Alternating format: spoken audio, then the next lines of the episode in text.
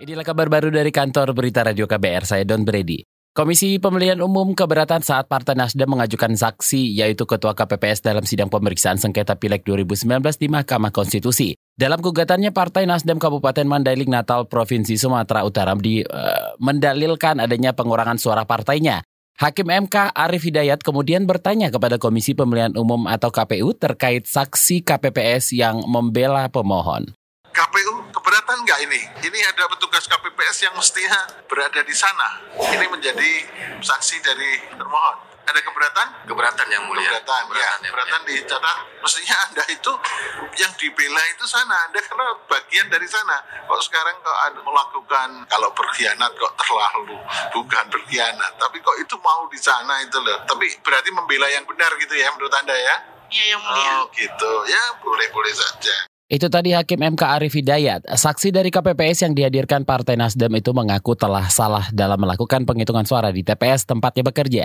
Surat suara yang harusnya sah milik Nasdem justru diputuskan tidak sah dalam penghitungan di TPS. Nasdem mengendalikan suara menurutnya yakni 575 di kecamatan itu namun karena berkurang 12 menjadi 563 dan mengakibatkan Nasdem kehilangan kursi di dapil tersebut. Hari ini MK memeriksa 27 perkara dari enam basis provinsi yang terdiri dari Sumatera Utara, Jawa Tengah, Maluku, Sulawesi Selatan, Nusa Tenggara Barat, serta Kepulauan Riau. Kementerian Luar Negeri akan menyelenggarakan dialog infrastruktur Indonesia-Afrika bulan depan di Bali. Menurut Menteri Luar Negeri Retno Marsudi, dialog Indonesia-Afrika ini untuk menjalin kerjasama yang lebih matang antara Afrika dan Indonesia. Dialog tersebut menjadi bukti keseriusan Indonesia dalam gagasan kerjasama ekonomi yang menguntungkan kedua negara Afrika dan Indonesia. Baru saja menyelenggarakan diskusi afternoon tea terkait dengan rencana penyelenggaraan Indonesia Afrika Infrastructure Dialogue yang akan dilakukan di Bali pada tanggal 20-21 Agustus. Dari pertemuan tadi dialognya cukup bagus, ada beberapa pertanyaan, harapan akan kerjasama yang lebih konkret. Jadi saya kira kita mencatat dengan baik harapan, keinginan mereka untuk terus meningkatkan meningkatkan kerjasama terutama di bidang ekonomi dengan Indonesia.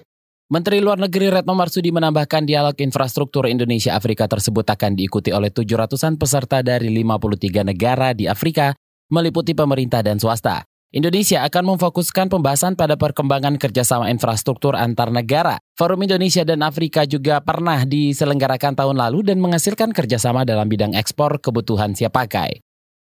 Dinas Penanaman Modal dan Pelayanan Terpadu Satu Pintu Kabupaten Magetan, Jawa Timur meluncurkan program pelayanan perizinan keliling atau PEPELING.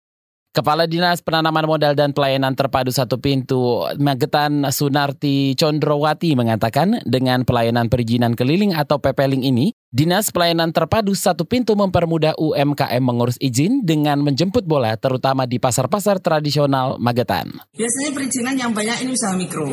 Jadi usaha yang omsetnya ini kurang dari 50 juta. Bahwa dengan berizin berarti usaha penyiaran legal. Selain itu izin ini juga bisa dipergunakan untuk menambah modal usahanya dengan bekerja sama dengan perbankan. Kepala Dinas Pelayanan Terpadu Satu Pintu Magetan, Sunarti Condorowati menambahkan selama ini pengusaha UMKM enggan mengurus izin usaha karena takut membayar pajak jika usaha mereka berizin. Dengan pepeling, pengurusan izin usaha mikro di Magetan meningkat hingga 200 persen. Di 2019, Dinas Perizinan Kabupaten Magetan menargetkan lebih dari 1.000 pengusaha mikro melakukan pengurusan perizinan melalui program perizinan keliling atau pepeling. Demikian kabar baru dari kantor berita Radio KBR. Saya Don Brady.